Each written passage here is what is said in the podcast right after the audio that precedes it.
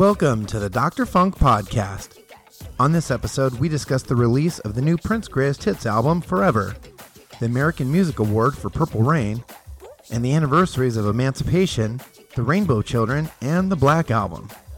And now, please send all your moonbeam levels to me, Dr. Funkenberry.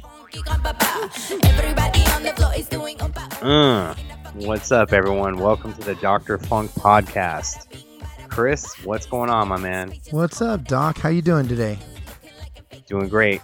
Thank you guys so much for tuning in. Please make sure to subscribe to us on iTunes. You can listen to us on Stitcher, leave reviews if you want. Can always donate to the podcast at drfunkenberry.com. Other than that, let's get things out of the way. We kind of had a busy week, man. An, an award, uh, I wouldn't say a new release album, a new, a new song with a new album. Most expensive CD single I've ever bought. Most expensive CD single you ever purchased. Yeah. Are we bad fans if all we kind of played was Moonbeam levels as soon as we got it to see how the sound quality was compared to what was out there before? That doesn't make us bad fans. Right? No, I think that just makes us fans because, yeah, I went straight to track 13, disc two, and I really don't care about the rest of it. So I'll just, uh, yeah. And and was it any different than what you've had? It, it sounds cleaner a little bit, but I probably was playing it a little bit louder in my car than the other stuff. Um, I think people care. I don't think there's been anything that says like the sound is tremendously different. You know, it didn't say anything about a remaster. I know that uh, the ultimate set, Ultimate Prince, they kind of mess up the sound levels a little bit, so it was cleaner than existing versions before. But I don't think we've gotten past Moonbeam levels. So yeah, Prince 4Ever is now in stores. It's a 40 disc uh, collection of Prince hits and other things, and it just has the single edit versions. So uh, they try to make a big deal about that. Like the single edit versions doesn't have Cat's Rap. It's interesting because Get Off has the ass scratch, but that's how it was in the single edit version. Even uh, some video edits, not the main video. And but then you have sexy MF right afterwards, and that's not bleeped at all. oh, really? Interest, interesting set. You know, he did, you know, approve a collection like this before his passing.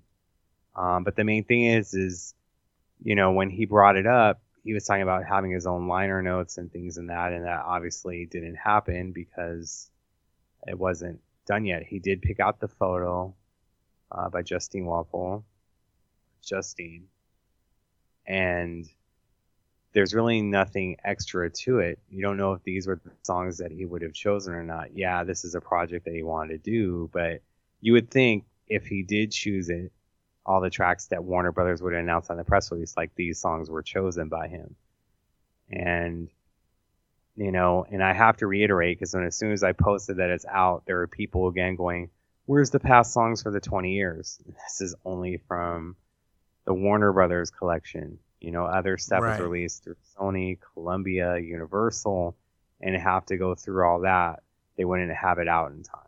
You know, maybe in the future they can do something like that, but right now that wasn't going to happen. So basically, you got another hits collection, but different formats, different songs, Glam Slam and Bat Dance actually on a hits collection, which oh that's cool. uh, the Bat soundtrack. Um, none of that was on any of the other hits collections. Hmm. You know. Well, I'm now I'm surprised that the like the sexy MF was unedited because I don't remember seeing a warning label on the CD. Yeah, you mean the warning label that he started? Yeah, which ironically he started, right? Yeah. Go. I don't know if you remember, but there was a video edit for Sexy MF where when it gets to the you sexy mother, it's him doing the ow. Yeah, that's my favorite version of that single actually. I'm surprised they didn't have that version on it. Anyway. All right. So Prince 4Ever is out now. You know, support it if you want. You know, hopefully this will bring more stuff. Of course, we have the Purple Rain remaster coming out in 2017, and there's supposed to be another uh, new album of material coming out. Now, Chris, um, are Yes. you excited at least for the Purple Rain remaster coming out? What do you think about that? Oh yeah, I'm absolutely excited. Um, I there's so much potential there. You know, we've talked about it too, but there's just so much potential that who knows what it, it's not going to live up to it. But I'm sure it never, uh, never uh, matches up to our expectation levels because you know we're such uber fans. But it's going to be good, and I think it's going to be well received, and I can't wait. And even the 4Ever, I like it. I like the fact that you get this booklet. We, oh, we didn't talk about the booklet. Uh, what'd you think of the the Herb Ritts photos inside? inside. Inside. pretty cool. Inside. Pretty- Um, uh, sorry, having a little bit of echo, guys. They're pretty cool. It kind of takes away from Justine's shot in the front a little bit. Then you have Madison's shot in the middle, but you have the great Herb Ritts shots, and you have that for the Prince 4Ever kind of how the booklet is with him touching his arms kind of crossed, giving himself a self hug, as some people say. Um, it's a, it's a cool booklet. You know, that's what some people were getting it for as well. Were that. You know, but you were talking about it never lives up to people's levels. Hopefully, it lives up to their moonbeam levels, right? That was On just- that That note, was- but that's okay. the Okay. American Music Awards, Prince was nominated for a Best Soundtrack, a fan voted award. Uh, we put out, Yes. uh, you know, the link for people to go on the website and vote for it. And they said this year uh, that they were also doing it by tweets, but it was just opening it up worldwide. Although they didn't give any how they're going to be able to tabulate all those. You know, they have the little hashtags for different things, but sometimes people don't follow it. I basically felt the award was going to win all the time, but it was a fan award. Uh, and Purple Rain, 31 years after it was released, 30, 32, good lord. Um, it beats Star Wars and beat the other thing that's escaping me right now. Suicide. Suicide. Suicide Squad, Yeah. which Yeah. they had a cover of a Queen song. Yeah. All right. Well, Prince won, and Tyka Nelson came up to get the award, and we're gonna play her speech right now and talk about my kind of only issue I had with that. Prince defied the odds. A black teen from Minneapolis with a goal to electrify the world. He had the courage to be different. With his vision and God given talent, he is still one of the world's most respected and loved artists.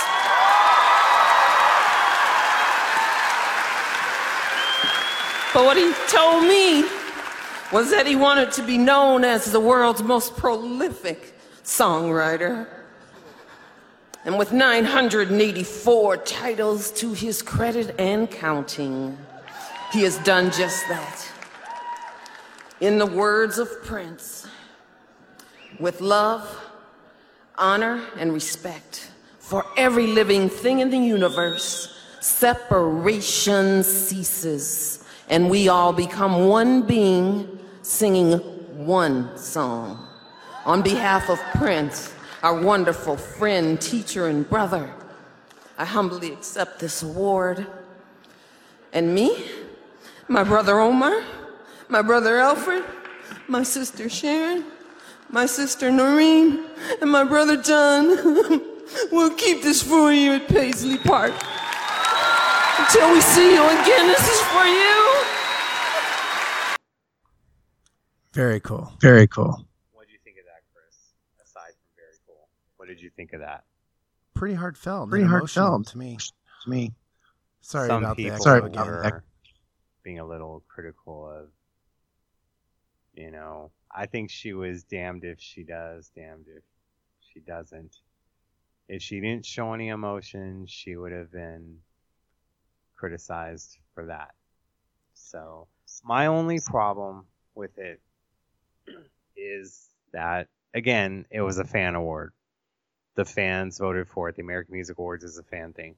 I think she's not used to doing things like this. Like I've been to kind of a few award shows when Prince won, and uh, he'd always have certain things planned to say, but not exactly reading it, except for the Rock and Roll Hall of Fame one. Um, it would have been nice for her to thank the fans for voting for it. And people in the revolution themselves were kind of wondering why they weren't called to do it. Here's the problem it would have been either Tyka getting it or the revolution. And Tyka has never um, kind of had this spotlight on her before. I know that she's recorded a few albums. I think this is things that she wanted in her career to happen, but didn't. Um, so whenever there's an award nomination, the estate is going to get the call, and it's up to Tyka and them if they want to attend or they want the revolution to do it. Um, right now, I personally believe Tyka and them they they wanted this. They kind of wanted the limelight with everything going on, and to make that statement about Paisley Park. Like, say if they had the Revolution get the award, you know, would there have been something like, okay, but we want to make sure that you say it's going to be at Paisley Park. This way, she's saying that award will be at Paisley Park, and maybe they'll put something that says thank you to the Vans for voting this in after his passing or whatnot, because that's what they should do. Um, again, some people were upset about the Revolution if I'm the Revolution, I'm calling the Grammys right now. Hey, if you're doing anything, we want to be part of it, so they don't feel this left out feeling again. I think even Apollonia, she was kind of surprised that she wasn't contacted to get it. This isn't 1985 anymore. No disrespect at all to the Revolution or Apollonia, True, yeah. but this is what's going to happen now is they're going to contact the estate. They're not going to be contacting the Revolution who did record the album with Prince, or they're not going to be contacting Apollonia who starred in the movie with him, and she does have a song with him on the soundtrack. Um, we we can't even celebrate a win without it being somewhat bittersweet and a little bit of controversy, right? Yeah, well, I guess it's yeah, well, I guess it's, kind of, it's going to be bitter. It's going to be bitter. The man there, you know. The man so. there, you know. Yeah, yeah. They just need to chill. So, on a brighter note, this weekend there were several anniversaries of album releases of Prince uh, albums. Now, there was only one that had an official party for it. Um, Londell McMillan threw a party for the 20th anniversary celebration of Emancipation's release in Los Angeles. It was a private party. It wasn't for fans. I did get invited. Um, and it's like I wasn't putting I was there until I was there or about there just because it just ca- it causes stuff. Um, I saw, I know that Mayte was there and Afshin. You also had Morris Hayes and Liv Warfield and Kat Dyson and Kirk Johnson who were playing. They were the band for the party. And also uh, Luke James came up and did Do Me Baby. So that's cool. And DJ cool. Rashida was in the mix, mixing stuff. You know, and uh, former managers of him were there. It was just, and former assistants too. Judith Hill was there. It was, it's interesting. And the problem is, is like when I see people, we all kind of have like this look since April 21st. It's just kind of like, we all kind of want to ask how we're doing, but we're really not doing that well. I think sometimes, as great as it is for us to see each other and be there for each other, it's a reminder that he, Prince, brought us into each other's lives, we wouldn't have probably known each other or anything. And that person that did that isn't here anymore. So these parties to me are kind of like the awards where it's bittersweet. There are some people, and I'm not going to mention them because people grieve in, in different ways that are celebrating and having a good time. You know, when I Want to Be Your Lover came on, I was feeling that. When the Mountain 12 inch came on, she was feeling that, I was feeling that. Uh, a bunch of the other times, I know they played a lot of his music. They also played other artists, but it's just like I'm there, but I'm not there, if that makes any sense. I'm at the event, but my mind is kind of checked out.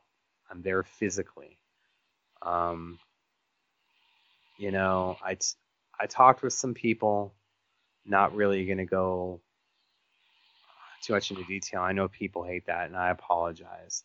Um, but it's just stuff that I need to say privately to some people. Um, I kind of wish, again, that there were fan events um, like this because you guys still need to grieve. And it just seems that unless that you were close to them in some capacity, you aren't being invited to these things. And it's it's just it's just hard. I appreciate Londell uh, throwing the party um, and being able to see some of my friends at the same time. Uh, I just do wish that there was some sort of fan events that were planned out ahead of time. This was really like you had less than a 48 hour notice and invites within 24 hours or less. Not everyone got the invite at the same time. Um, you know, I wish I could say it's all. It was so much fun. There wasn't. It was. It was. I don't know. It's just hard, you guys. There wasn't balloons. There wasn't any posters or anything. It was just a party at a club it was quite hot in there. I ride with my friend Alex, who's a bass player. He used to play um, in Michael's uh, "This Is It" band. Of course, now it's just the rehearsals, and he's in the movie. And was also uh, the bassist for George Lopez, uh, the George Lopez show, and also for Arsenio when Arsenio was on the air. And he's just done a bunch of stuff. So I brought him, and he was talking with Rhonda Smith, who as well was part of that band. Um, I don't know. I just feel guilty that there just isn't more events for the fans right now. Yeah. yeah. That's why I I go there, I try to report to you guys, and then the music just hits me differently. And it hits everyone differently because there was a few people just kind of sitting away from the crowd, keeping to themselves. That worked for Prince. And then there's other people that are just it's different for them, you know. Um, but 20 years, Emancipation, his first album off of Warner Brothers Records, it is uh, pretty monumental at the time. The three disc project uh, taking on after Warner said he was releasing two music, and here he goes. Well, my first album without you guys is uh, 36 songs and three hours. Take that, Warner Brothers. Exactly. Exactly. Exactly. And uh, yeah, yeah. Another anniversary date, although uh, speaking of fan parties, back in the day, uh, me and Chris took it upon ourselves to have a Rainbow Children listening party, and we have purple napkins from that that say October 27th, 2002. What's interesting is is that the Rainbow Children was officially released in stores November 20th, but we as part of the music club, had that album as one long track like Lovesexy the month before. And um, what's interesting about this album, it was debuted at Paisley Park in June at Prince's Celebration, the Rainbow Children. And it was a different world then. A lot of people who listened to the album, they had uh, they had listening discussions, I'd say, for people that attended the celebration. So a lot of people didn't take kindly to. It was obvious that this was inspired by him becoming a Jehovah Witness and all these things that were going on in his life. A lot of people didn't take too kindly of it. There was discussions with Prince, with Larry Graham at Paisley Park on this. And uh, I wrote a review for Uptown Magazine where we kind of called it the controversial new album. And of course, I love it because that was the sticker for the vinyl and for the CD. It said a controversial new album. And uh, I, I thank Uptown for trusting me to do a review like that after one listen. And that's all I had at the time. Uh, we did the article, and, and the article hit uh, right around the time that it was actually released in stores. So it was very cool that it did that. Um, we did have it online. That's where you picked up on the controversial new album part. Uh, then something happened between June and November 2001. Do you remember what that was, Chris? Oh no. Oh no. September 11th. Oh yeah. Oh yeah. And people were more open to things. And I think people listened with different ears, a different mindset. And what's interesting was is all the controversy and all the people that were upset about the recording. And there was some people that liked it at the time.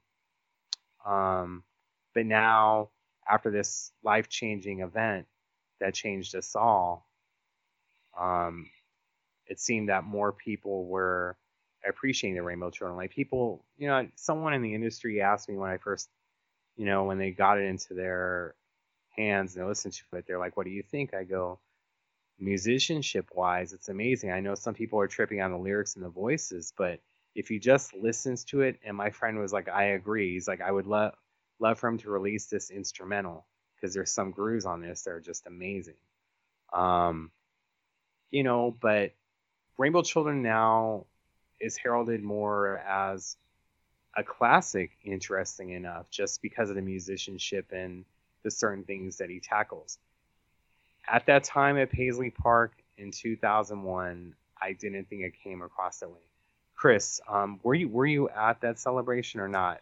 Yeah, I was there for. Yeah, that. I was there for. Oh, sorry. The Oh, echo keeps sorry, coming the- back, everybody. Back So, everybody. Huh? Uh, Yeah, I was there. Yeah, I was there. I had a discussion. Had a It was discussion. Cool.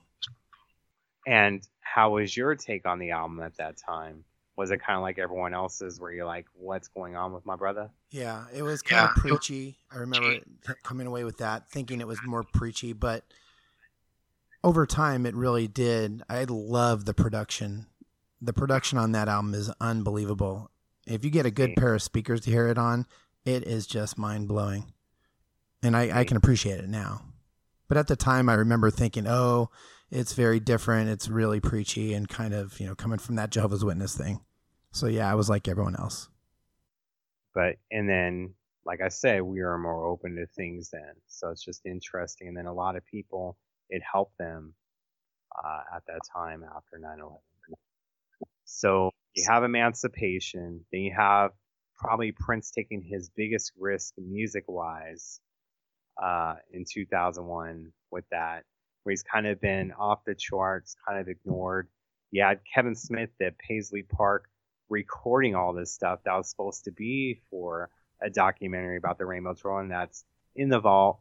Although Kevin will tell you not everything is there because one time they were recording for a song and they ran out of tape and they didn't tell Prince. so Prince like all that he's like,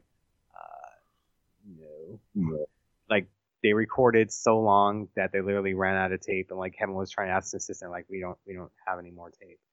So some of what he discussed wasn't exactly filmed. I do know that there was commercials uh, that aired uh, for Redline, which is distributed through Best Buy, that kind of had some of the crowd's reaction at Paisley listening to it. And of course, it was like the positive ones, but um, again, that that may not get the attention that Emancipation got, but it still was a very important uh, part of Prince's career in a new direction. And then it kicked off the One Night Alone tour, where he actually played almost the entire album. And it was amazing. The musicianship, as we talked about on the record, was amazing. Instead of Morris Hayes, who's the keyboardist on Rainbow Children, you had Renato Neto. Um, and then, of course, John Blackwell on the drums, Rhonda Smith. Just an amazing, amazing band and a great album. And then another album, which kind of lives in infamy, was released in 1994, although it was technically supposed to be released in 1987. The Black Album had its anniversary this week as well. Oh wow! Now, not to age yourself or anything, Chris. Chris uh, when was the first time that you had a copy of the Black Album in your hands? And I'm sure it wasn't 1994. No, I have actually a pretty good story that goes with that. Um, so when I was in high school, there I only had one friend that because I switched districts, I moved in with my mom and I was living with my dad in junior high. So I went to a brand new high school, and it turns out there was only one person from my junior high that ended up going to that high school with me, and she was a big Prince fan, just like I was. Well, I think it was 1986, and she had come back from Minneapolis visiting family, and she had a copy of the Black Album. And so I, I didn't get to see it. I didn't get a copy. Well, I got a copy of hers. She made me a tape, so I had it on cassette that off of her vinyl, which was pretty damn cool. So I was one of the lucky ones to hear it in 1986. 86? You mean 87? Probably 87. Yeah, that's yeah, high school. Made an released it, but yeah, I mean, I it was someone we heard about it, had a copy of it. It was quite different. It was dark, like how you know they said.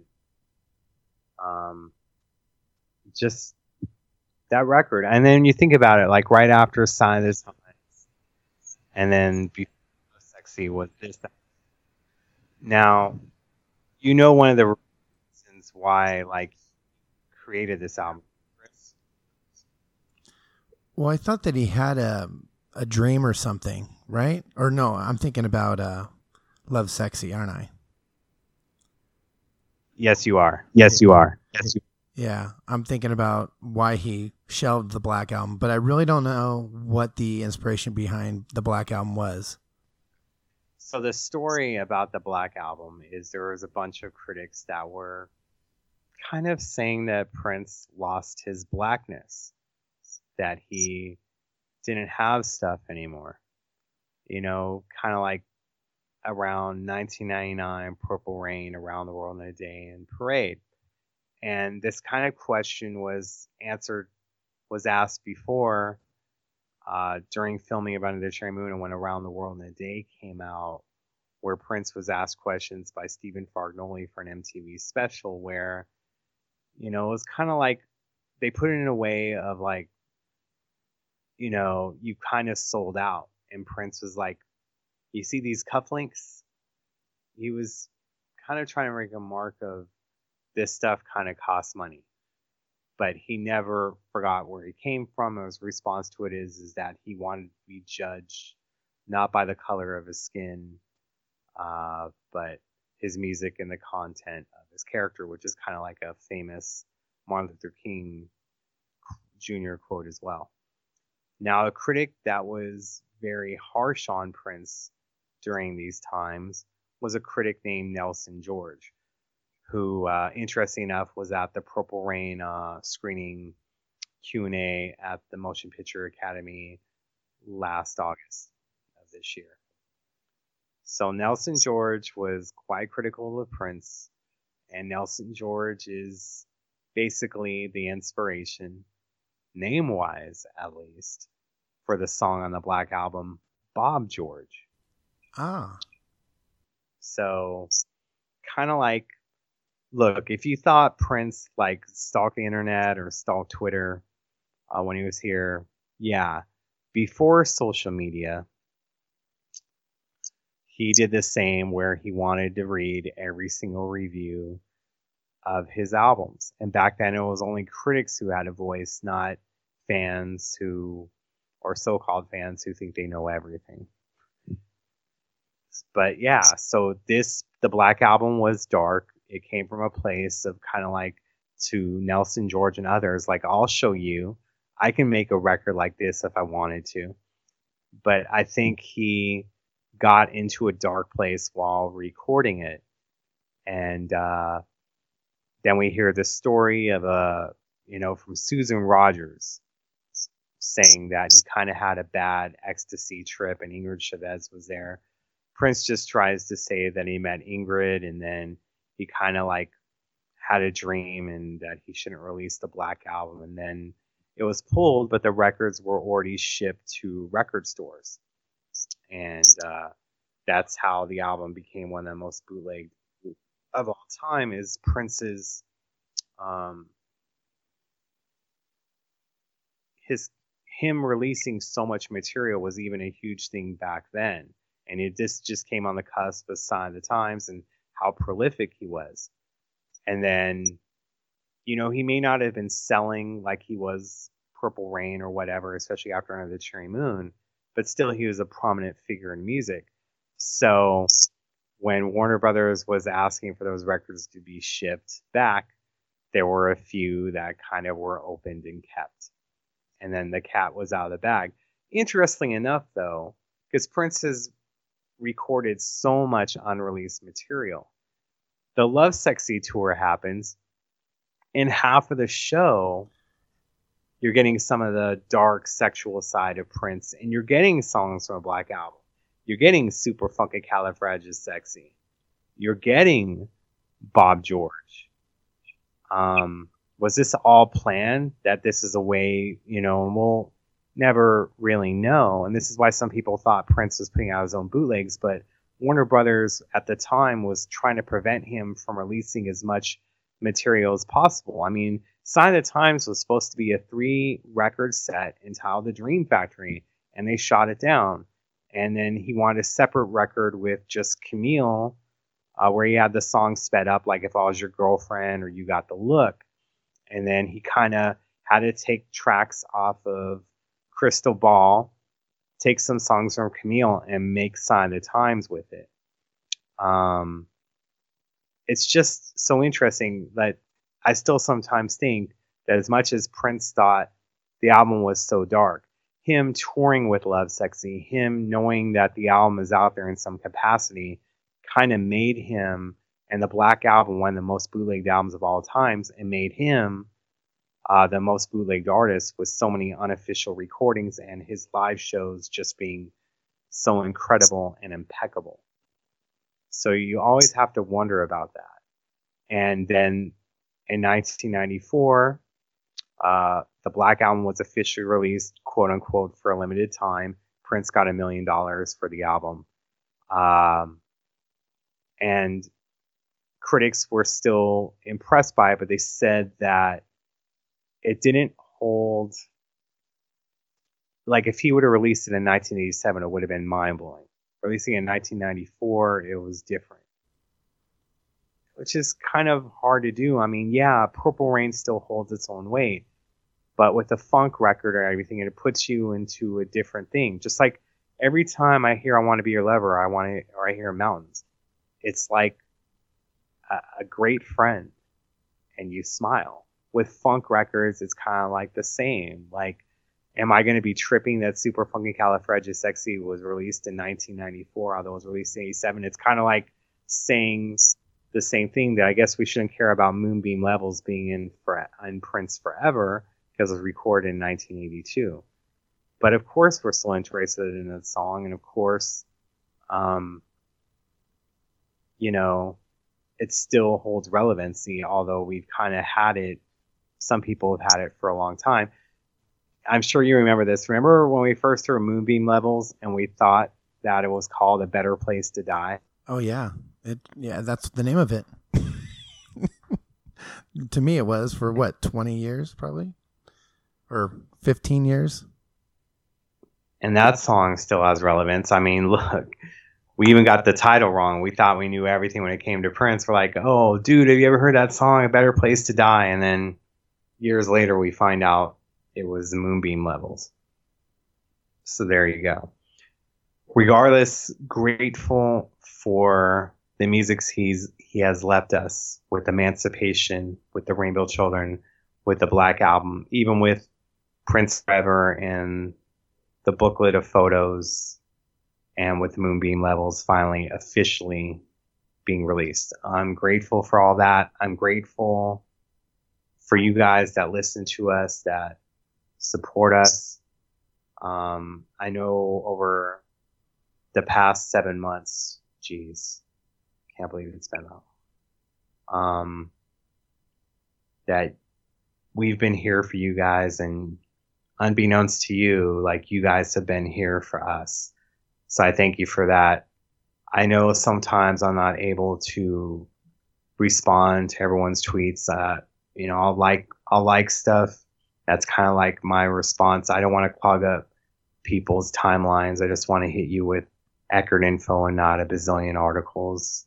And I know some people like I can't exactly check all the comments on my Facebook fan page. Some people uh, don't get that. And then sometimes people send me messages and the questions that they ask, like I'm not comfortable putting in writing, you know, and then it gets misconstrued or whatnot. So I know right. I don't really answer to that. And I know some people have emailed me and also emailed the Dr. Funk podcast. I'm going to try an attempt to get back to you guys. Uh, from now until Christmas going to try, but I just want to say thank you all for everything and thank you for being there and on this journey with us. And I hope you guys have a happy Thanksgiving. You know, I'm sure Chris, you feel the same way with everything. I do. Yeah, I'm thankful for all the friends that I've gotten over the years over the because of music and after, right. especially. So thanks. Yeah. And thank you guys for listening to this uh, special edition podcast. Uh, thank you guys from the bottom of my heart, at least, for making sure that Purple Rain won at the American Music Awards for Best Soundtrack with it being a fan award and all that stuff. It is appreciated. You guys are seen, you guys are heard. The Purple Army is that army that he mentioned in Let It Go that's 3 billion strong. Much love. Keep it funky. Till next time.